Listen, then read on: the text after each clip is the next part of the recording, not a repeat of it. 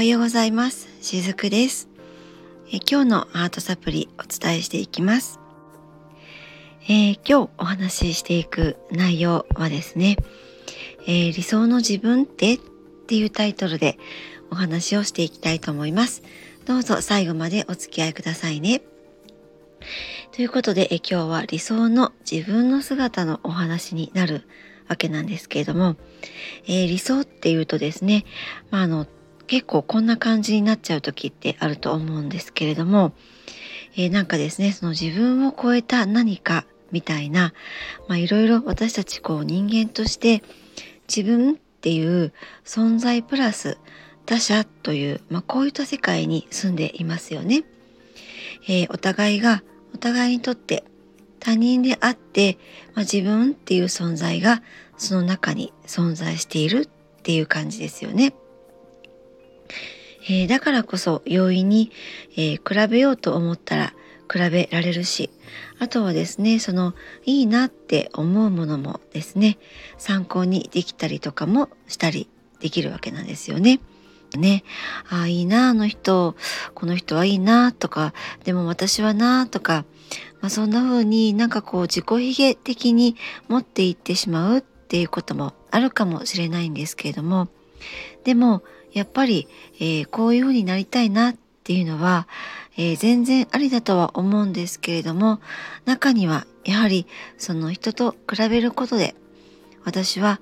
きっちりがっちり、まあ、こういった状態な自分にしなければいけないんだよねってそういうふうに理想を持ってしまっているっていう方も結構いたりします。こういう自分にならなければいけないんだそういう自分になるためには何ができるかなって、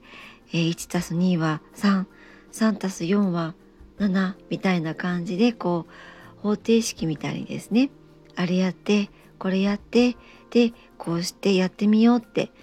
まあ、そんな風に明確に計画を立ててしてしまっているっていう方もいらっしゃるんですけれどもこれってですね逆に言うとその理想の自分みたいなのに言ってはいるんだけれどもちょっとこれは見方を変えてみると、まあ、ノルマみたいな感じになってしまいがちでもあると思うんですね。自分に対するノルマです。自分に対してですね、お前はこの人生の中でここまで来なければ人間としてダメなんだぞって人間としてここまでやらないお前はどうなんだみたいな感じで結果出せよ結果出せよってなんかあのブラック企業にね入っちゃったみたいな感じで自分に対してやっぱりそんな風にですね、えー、責任だとかこれはお前の仕事だみたいな感じで理想っていう名のもとに自分に責任をふっかけたりしてる方もいらっしゃったりするんです。でまあその責任もですねもう言ってしまったら私たちが子供の頃に、えー、ここまでやらないと人間としてどうなのかねとかやっぱりあなたは自分のこととしてここまでやってほしいわねとか、まあ、そんな風に周りからいろんな期待をかけられてしまったことだったりあとはやっぱりできていないことを咎められたりとかそういった経験が元になって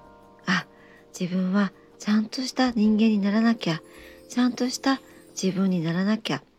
そんな感じで変なその心のノルマができちゃってるんだなって思うんです。えー、でもですねその最初に言ったこんな自分になりたいなこうあったらいいなみたいなそういう理想っていうのはむしろ責任とかノルマ仕事みたいなものではなくって言い方を変えるとえー、こういう自分になれたら嬉しいな楽しいなってもっと自分がこうなったら自分のこと今も好きだけどもっと好きになれるんじゃないのかなってそんな風にその愛の感情から来てるものなんですね。だけどもさっき言ったみたいに自分に対する、えー、その一種の責任みたいなノルマみたいなもうここまで来ないとお前ダメだぞみたいな感じですね、えー、理想っていう名のもとに自分をここでブラック企業に入れ込んでしまっている、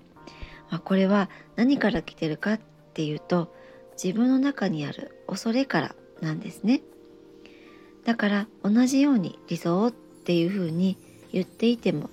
その出発点が愛からなのか恐れからなのか全然違うものになっていきます。でもその何かこう理想っていうと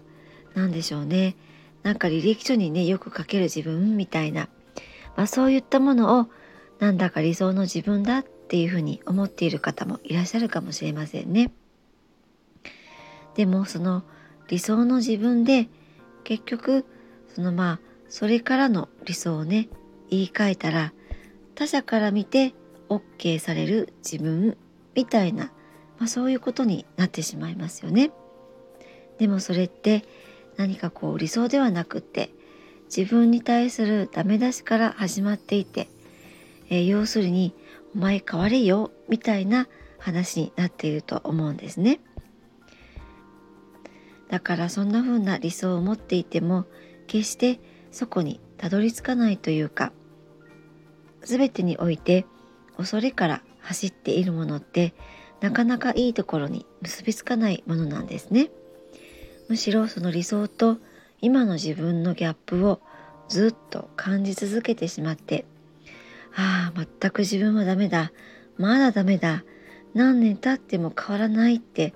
そんな風に自分のことをもっと嫌になってしまうってそんなスパイラルに陥ってしまうこともあったりします、えー、だからですねこの理想の皮を着たこの恐れからの自分へのノルマみたいなものは、